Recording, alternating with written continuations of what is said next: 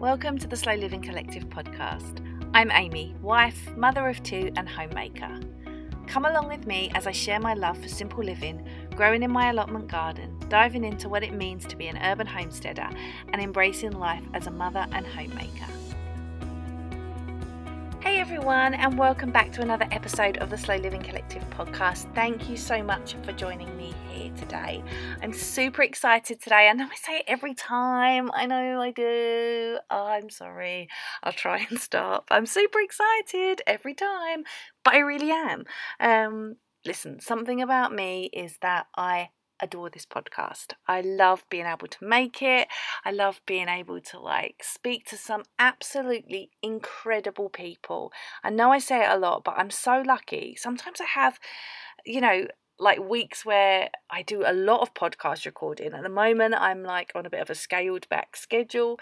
Um, but sometimes I like, you know, I'm recording like consistently over a few nights, and it doesn't matter whether it's, you know, when I'm busy or when I am less busy. I always thoroughly enjoy the conversations, and I always feel so like renewed when I've had a conversation with you guys. So it is absolutely incredible.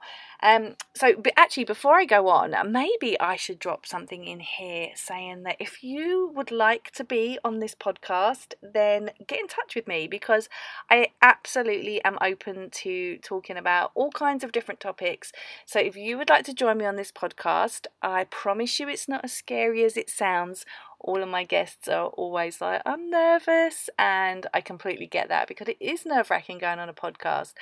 I went on a podcast for the first time in the pandemic, and I remember being like, oh my God, I'm so nervous. I'm going to sound so ridiculous. And um, I promise you guys that it is a completely laid back conversation. It's intending to be fun and just, yeah, just two people having a chat. So if you would like to join me here on this podcast, then send me an email. You can email me at hello at amy pigott dot co dot uk. Amy Pigott, Pigott is spelled P I G O T T. Um, so hello at amy pigott dot co dot uk. And yeah, just drop me a message, or drop me a message on Instagram. You can find me there at Life on Plot forty-four. Send me a message somewhere and we will get it scheduled. Okay, so for today's episode, I'm really excited. Like I said, I am talking to Kirsty from Heart Home Ed and Homestead, and we are talking about urban homesteading. Honestly, one of my favourite topics. I absolutely love urban homesteading. So let's just dump straight into it, and me and Kirsty will explain everything you need to know about urban homesteading. Hi Kirsty, thank you so much for joining me today on this podcast episode. Before we dive in, do you just want to introduce yourself and tell us a little bit about who you are? Yes, hello, thank you for having me. I'm Kirsty, I'm a married, married mum of three, and I love cups of tea, nature and uncomplicated living. Ah, that sounds wonderful. So today we're going to talk about urban homesteading and how you can absolutely employ some of the techniques of a homesteader in maybe a more urban environment, and how it might even be the best choice for some people's circumstances. So what inspired you to pursue urban homesteading, and how has it transformed your life? Well, as with a lot of people, I used to be one of them people that worked full time, took work home. I was at uni two nights a week. I did the mum guilt thing, and on a Saturday I used to spend too much money, you know, entertaining the children, taking them places. Um, and then my body burnt out. I got ill, ended up with a little hospital stay. And in, when I was in recovery, we did things like baking and just spending that time together and doing bits in the garden and things, and it just made me realise that I didn't want to rush about anymore, and I wanted to just slow down and make our own things and just enjoy each other. Yeah, I I, I think um I think lots of people are sort of like slowly come into the, you know, this idea that We've been, I don't know, we've been sold a bit of a lie, haven't we? Where it's like we need to be busy all the time, and being busy equals being productive. And I just don't necessarily think that that's the case. You know, yes, there are elements of life that can get a bit busy, but, you know, it's ultimately, you know, when we slow down, we're able to sort of appreciate things a little more. Yes, definitely. Yeah, and so like when I first came across the idea of like urban homesteading, I guess I was like, oh, like this is this is sounds like my life, um, you know, because I live in like a small two bedroom flat and have a balcony, and you know, just doing those things like making our own food, growing as much as we can. But I live essentially in an urban environment. So what are some of the practical tips or maybe strategies you have for people that maybe like are living in more of an urban area that, you know, can help them sort of get started with homesteading? Um, definitely don't try and do too much at once. Um, you're learning a lot of skills. It can be hard. So making sourdough, try and just put in lots of seeds in to try and grow your own things, fixing everything yourself. It's it's really too much to start with. And don't go out and spend a lot of money. It's not about having this beautiful, where everything's in these matching jars and everything looks pretty. It's about the making of it and the enjoying the slower pace and enjoying your own crops and things like that. Um, I'd definitely start with reading a lot. Um, books are great, but you can get a lot from the internet now. Um, listening, listening, following like-minded people um, taught me a lot. And finding out that you don't have to have that big garden and lots of livestock and everything to have that homestead lifestyle. So there's plenty of free things to try to start with. So just reducing waste. So if you're peeling potatoes and you've got them potato skins there, or your vegetables, you could make a stock or do some potato, like baked potato skins and things like that. So that, and it costs no money, but you're doing something that's reusing an item that would have been a waste product, and you're doing something that it in a way it makes another meal, and it actually saves money in that way. Um, and also things like preserving. So if you buy something and you think, oh, I'm not going to use that, it's like vegetables that are going a bit limp in the fridge, think, well, if I blanch them for one minute in boiling water and put them in the freezer, we can use them again. And it's, if you've done that with your own crops, you just get that little bit more satisfaction, and you think, oh, I made that, I've preserved that, and we've done, we've learned how to do it, and it's just that you get that lovely feeling inside. Yeah, I agree. It's funny because um, so many of t- like so many times when I'm talking on these podcasts, I. like I, I'm talking to different people, and so much always like stems back to the pandemic. And I know it was like a huge part of like all of our lives and stuff, but yeah. Like what you just said really reminded me of like when when we were like stuck at home at first, and you know, like we had to make like a food shop last for like two weeks, and yes, I remember just like, you know, feeling like really like getting that feeling that you you you mentioned about like really being able to like make things last, and and giving things, you know, like like vegetables that are about to go off, you know, being able to sort of extend their life in some way, like you say, like making a stock or or something. And and that's, I think that's kind of where, although I was, I guess, trying to slow down before that, I would say that's probably like my little line in the sand that really like made me think, like, I don't want to go back to normal after all this, you know, like whatever normal was. Um, I didn't want to go back to that. And so, like you say, there are so many different things that you can can do. Um, like sourdough, you mentioned sourdough, and I think like sometimes sourdough like overwhelms me, and sometimes I can't keep my sourdough starter alive. And, you know, I think like these are just normal little things when you're sort of living that little urban homestead life.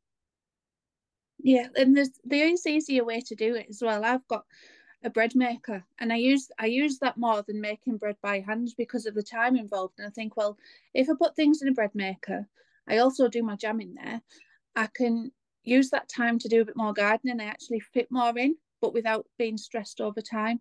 So because we are in an urban environment, we've got that um, we've got that flexibility So we can use electric if we need to. We're not completely off the grid, and we have got them um, time savers, um, which can really help. But then we can, but we still have that nice homemade food.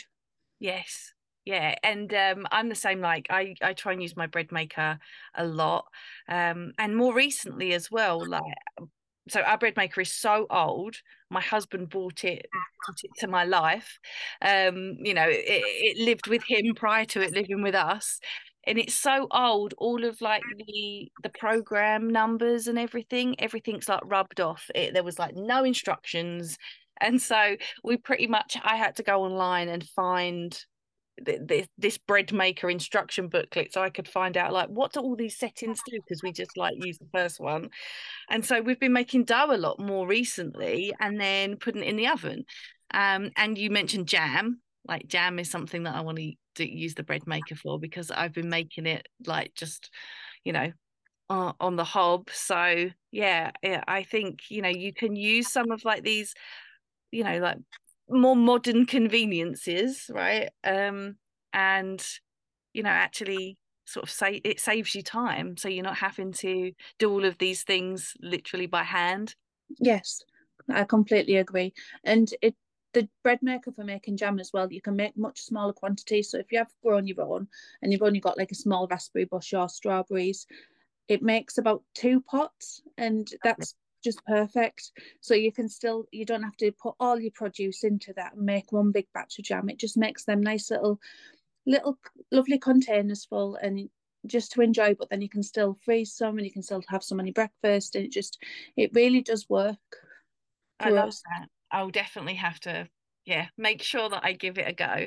But you also mentioned about, you know, like I think homesteading is like really connected with this idea that you need to have like livestock, and yeah. you know, you need to have like chickens or a dairy cow, and like I'm not having chickens, you know, I have a balcony. There's no way I'm having chickens. Yeah. And actually I, I I often I've started saying this a little bit, like I don't want chickens. I know it's like the ultimate homesteader's dream, but yeah. I don't I don't think I want chickens. I don't like I don't want to be tied to like, you know, being at home all the time. We like to travel a little bit too, and uh, you know, it would be difficult if I had to get chickens looked after. But you know, a lot of like homesteading is sort of based around this idea of, you know, having having livestock, but you know, there are so many different things that you can do to, I, I think to get, you know, you can, you can buy eggs like from a local farm and things like that, can't you?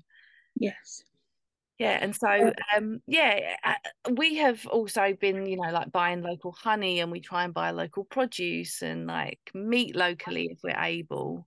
Um, yes, we do that too. Um, since, as you mentioned before, the pandemic, a lot of people do deliver now. So we've got uh, someone from the local market who does fifteen pound boxes of, so he does like a soup mix, a fruit box, um, a veg box, and it's all in season items. Um, and he delivers them once a week or once a month, however much you want them. So it's great to top up what you're not growing yourself. And it's nice to try little things without going all out and trying to grow them yourself, and you think, oh, I might grow that next time. I did enjoy that. Um and the same with meat as well. Um we get ours from a local butcher, um and they do deliveries now. So because they come because they get delivered to the house, it's also like we have to unpack them and everything, and there's no none of that horrible plastic packaging and things like that. It also reduces waste in that way. Yeah, we've been um we we generally order our fruit and veg. We've been getting it from Riverford, um you know, just to like fill in the gaps. You know, I could never grow, I have an allotment as well, but I could never grow the amount that is needed to like fully sustain my family.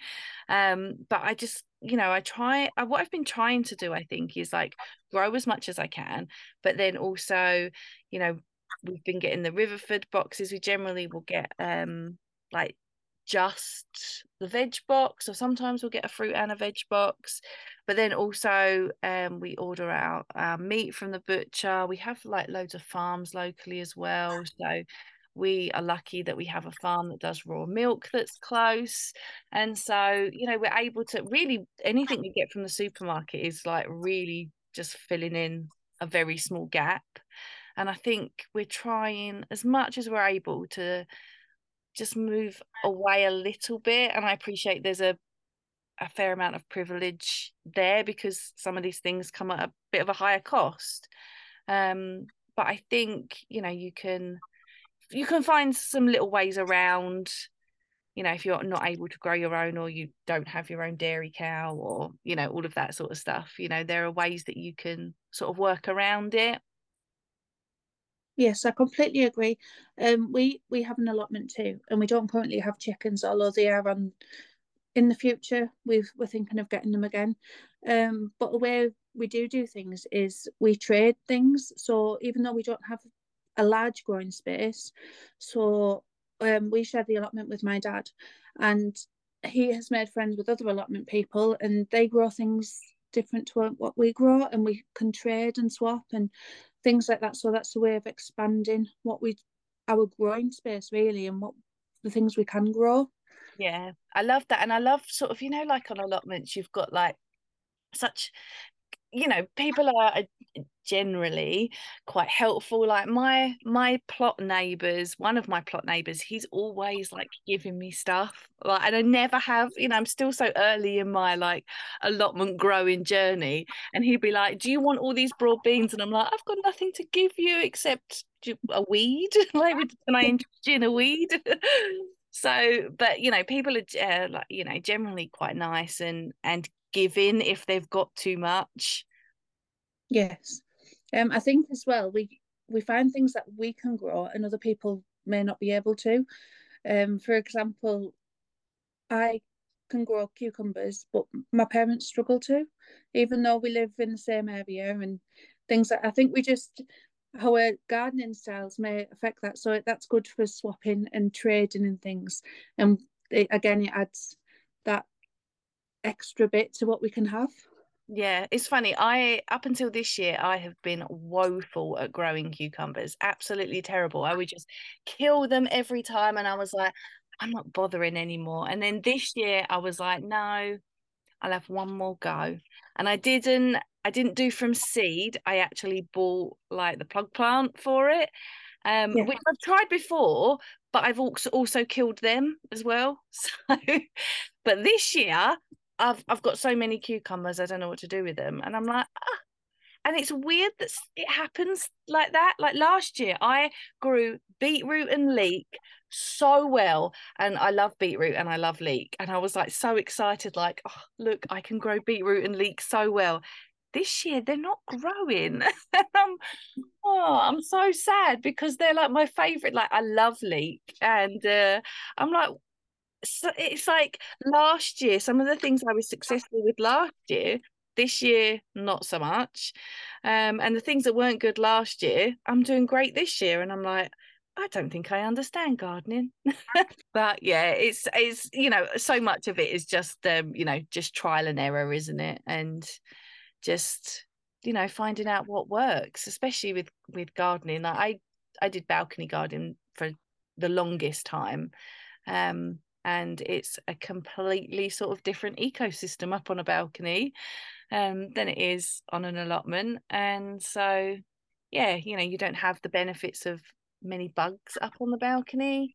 Um, you know, certainly don't get. I, I live on the third floor, so like there's no snails. Yeah, so um I you know, I just think, yeah, so much of it is just sort of trial and error, and just, you know, figuring out what works for you, and then you're able to, you know, just find out, you know, what works best for your family really, aren't you?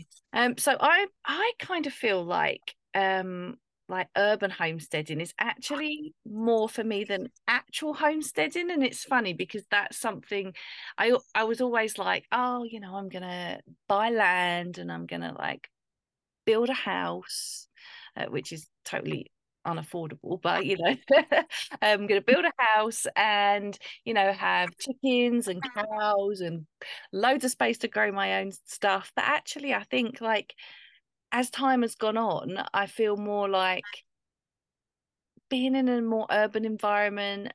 You know, I, I'm very lucky. I live like right on the edge of a town within seconds to countryside. So it's like, I feel like I've got the, the best of both worlds. But like I said, I don't really want chickens, and I don't think I really want to raise animals. Um, so, you know, like I said, I'm, you know, embrace my local farms and their resources a bit more. But do you have any sort of tips or strategies for maximizing when you've got like limited space in urban areas to sort of create a productive and sustainable homestead? Um, yes, definitely stick with things you absolutely love. So when I first started growing, I put things in, I just planted a lot of things because I've I just wanted to grow everything, and I just want it, that image that you see where it's all in photos of all these beautiful crops and everything like that.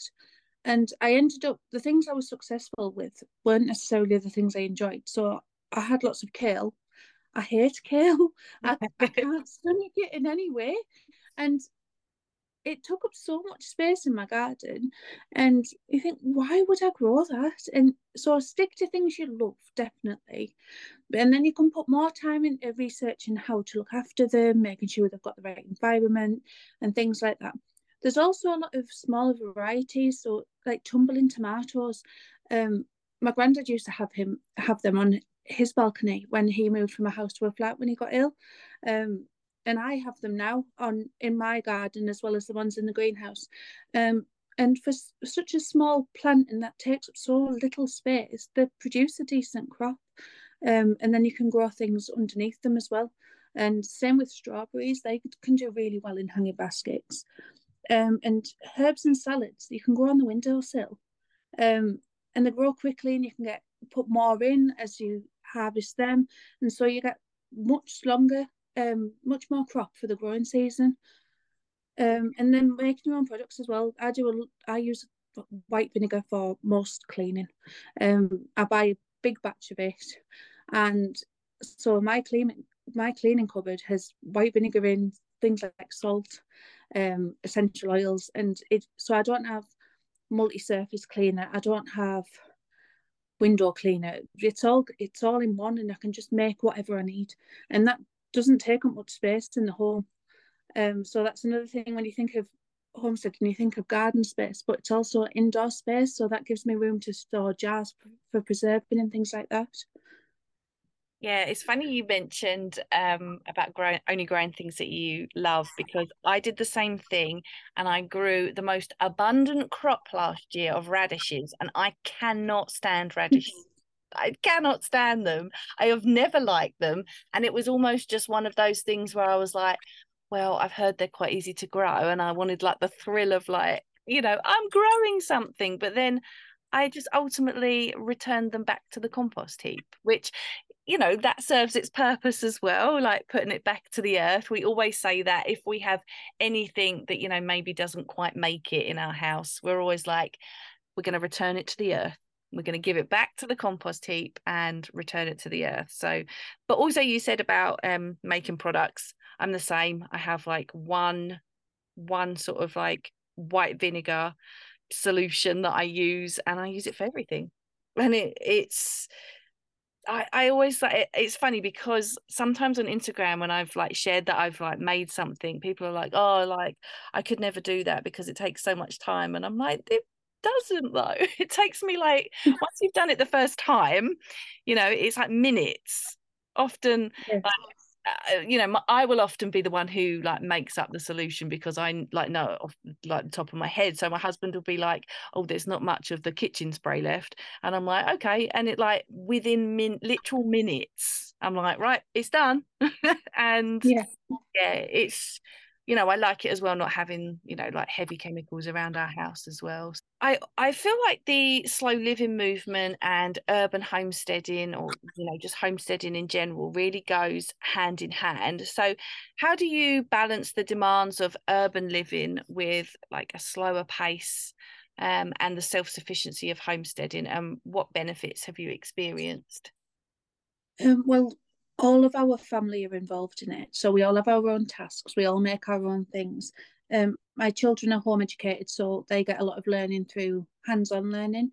Um, so it's like we've got more of us that, that can do it. Do you know, there's not just me. There's yeah. my husband and the, my three children, and we all have our own part to play in it.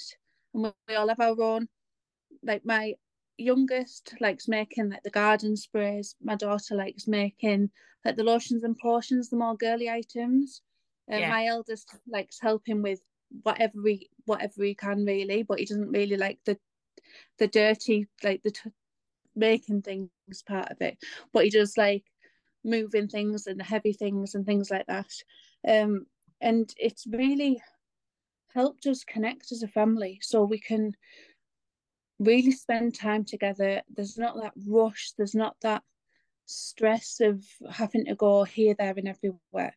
Um, we can just do things at our own pace. We don't rush though. And with the cleaning products and things, we don't need to think, oh, I need to rush to the shop and get this. We can just make it. And one, like you said, once once we know how to do it, it takes minutes or if not seconds, depending on the item. And it saves money, and it, that also helps the stress levels, because money is one of them things a lot of people worry about. And it's just everything really. We're just, the but mainly the connection as a family we've got.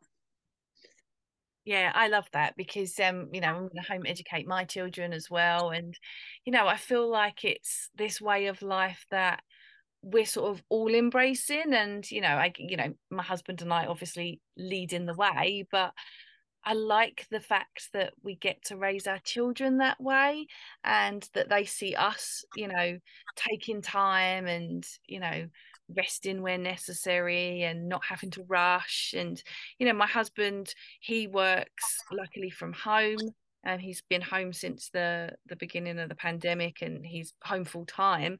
And so, you know, it's it's nice. We're very lucky in that sense that even he doesn't have to rush. Um, you know, he just has to start work for nine o'clock and it's everything just feels like at a much slower pace. And I, I like the idea that the, the children will see that as they grow, and hopefully they won't have to sort of unlearn like the rest of us had, that, you know, you know, you don't have to be busy all the time, and it's not, you know, it's it's not being productive. Being busy doesn't necessarily equal being productive. And yeah, just hopefully they won't have to unlearn everything that we sort of had to unlearn as we went along, really. Um, so when it comes to thinking about yourself as an urban homesteader, what are the sort of first steps that people can take um, to get started? Or do you have any like ideas of resources or support systems or any of those sorts of things? Um, to get started, I think you need to really focus on what you want from your homestead. So if your long goal is to have animals and things like that, start learning about them. Like start le- start small, but start learning. Like we love animals, and we have um, we want to get chickens again and things. So we bought a mealworm farm, um, and that's it takes up less space than like a box on your desk. It they are tiny for the starter packs, and that's something that you can learn about. And it feeds it feeds our koi and our tortoise and the gecko that we'll be getting and the chickens and things like that. And so it is a way of learning about things and keeping things without that needing that space. um And one of the things I did when we first started growing things was, because we don't have animals and I don't think I could slaughter animals for eating. So we in the summer, we grow food for salad. In the winter, we grow vegetables for soup. So I know I'm growing things right through the year that we can make a meal from without needing any animal products at all. Um, yeah. Even though we do buy them from the butchers and things like that. But it's just nice to know that we've made something ourselves. That's completely that we've done completely ourselves, and it's really satisfying eating that, especially if we bake our own bread to go alongside it as well. Um, but start small. Um, like I said before, I, the first year I just planted everything. I got overwhelmed. I couldn't look after it all. I didn't know what I was doing. I treated all the plants the same, and I hardly got any crop. I think I got one single tomato.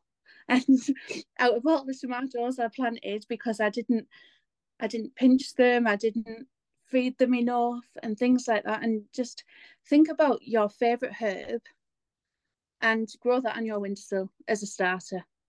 yeah. or your favorite vegetable or something like that. Just research it, start small, and you can just get that satisfaction by putting basil into your food and knowing that you've grew that basil, and just start from there and slowly build up. And yes, radish, like you said, radishes are easy to grow, but if you don't like them, it's pointless, and it just uses up that space that you don't need to use. Um, resource, resource-wise, there's so many books available, um, but they all say the same thing in a different way, but a lot of that is available online now. So I, I have got a lot of self-sufficiency books and a lot of books about allotments and things like that. But then I could just type in my question into a search engine and I can just find the answer anywhere. So again, it's that not spending money that you don't unnecessarily need to um, do um, when the resources are available for you, because there's plenty of online platforms now, like listening to podcasts and following people that have the similar in similar situations, and you can learn so much by them. Um, it's not necessary to spend that money. And support wise, there's so many groups and like-minded people on different social media platforms. If you just search urban homestead or U K homestead and things like that, things come up and you can follow them, you can chat to each other, you can learn different things. Um, and then if you've got a friend or family member that's in a, um, a similar situation, so my, my dad doesn't, we share our allotment with him, and he's he lives very close by, and so we can chat, we can split seeds, or he'll buy some seeds, I'll buy others, and we can just share that cost. Um, res- and things that we use, like spades and trowels, so he already had them, so I didn't need to buy them, and we can just share like hedge trimmers or whatever we've got, and it's just sharing and trading, and it's just that you just bring more people in and you can really help each other out. Yeah, I love uh, I, I love all of that, you know, particularly about, you know, like there's so so much online now that, like you say, you don't have to buy books that say the same thing in a slightly different way. Like there are so many people sharing stuff, there are blogs, there are podcasts. I mean, I think probably I have learned most from from like free resources and free material or free stuff, that content that people create on blogs and, and Instagram, I would say, and just just sort of like delving in further than that as well. And you know, um yeah, just finding finding other other people that do the same thing, because I know when I first like started thinking about my life, I was like, oh, I guess I'm kind of like a homesteader but in an urban environment. And then I was like, I must be an urban homesteader. And then I was like, and somebody has already coined that phrase. And there's me thinking like I was the inventor of urban homesteading, but no, I was not. But, so you know, you will automatically, I think, then, you know, in that situation I was like, oh my gosh, there's loads more people out there. And you know, then you end up finding, you know, other people, you you know, you might start talking to them online. And yeah, there's just so much sort of available, and like you say, like just start really easy. I once saw a quote from uh, like somebody, I wouldn't say it's necessarily a quote, but uh, from somebody I follow who has like uh, an actual an actual homestead, and she was saying like, if your ultimate goal is to actually have a homestead where maybe you have chickens and, you know, grow your own food and et cetera, et cetera.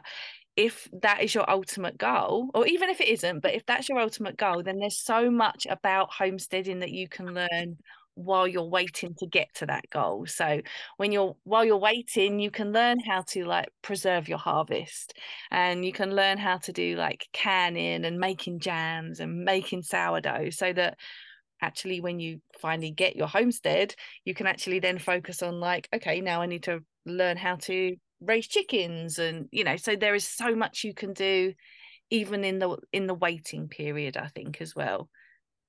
Yeah, I completely agree. So it'd be like getting ten acres of land and just, well, what do I do now?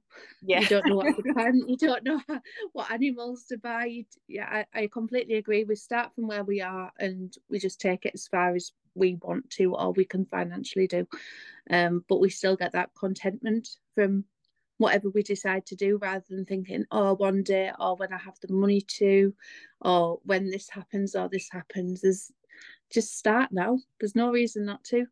Um, urban homesteading, I think, is getting going, getting and going to be more popular as people just pull away from that busy lifestyle. And like you said, since the pandemic, people have wanted to do that, and I think more things are available online as well, of people sharing how to do things. So it's it's definitely something that I think is going to be very popular. Yeah, I agree. I I think I see more of it now than ever. And you know, yeah, just just starting where you are, because you know, like you say, you can start doing those things now, and actually that sort of uh, brings like this sort of like element of like living in the present to the fore even more, because we're not constantly like, when I get land, when I get my own homestead, when I get chickens, when I get a cow, you know, actually you can be like, I'm enjoying all of these things now, and all of that will come in time when I've got the resources or the, the money or whatever, you know. So I think you're you're better able, if you're if you're able to sort of like start where you're at, start slow, then you're able to enjoy it now, rather than it just being like a, a one day pipe dream that you may or may not do. Yes. So it's been so wonderful to talk to you about urban homesteading. It's one of my one of my favourite topics, I must say. So I was like, when I was talking to my husband before this episode, I was like, oh, I'm um, talking about urban homesteading tonight. I was like, I'm so excited because it's my favourite topic. So, I was saying the same to my husband. I was like, oh, I can't believe I'm doing this. I can actually talk to someone who will listen about what I'm saying and who has the same ideas as I do.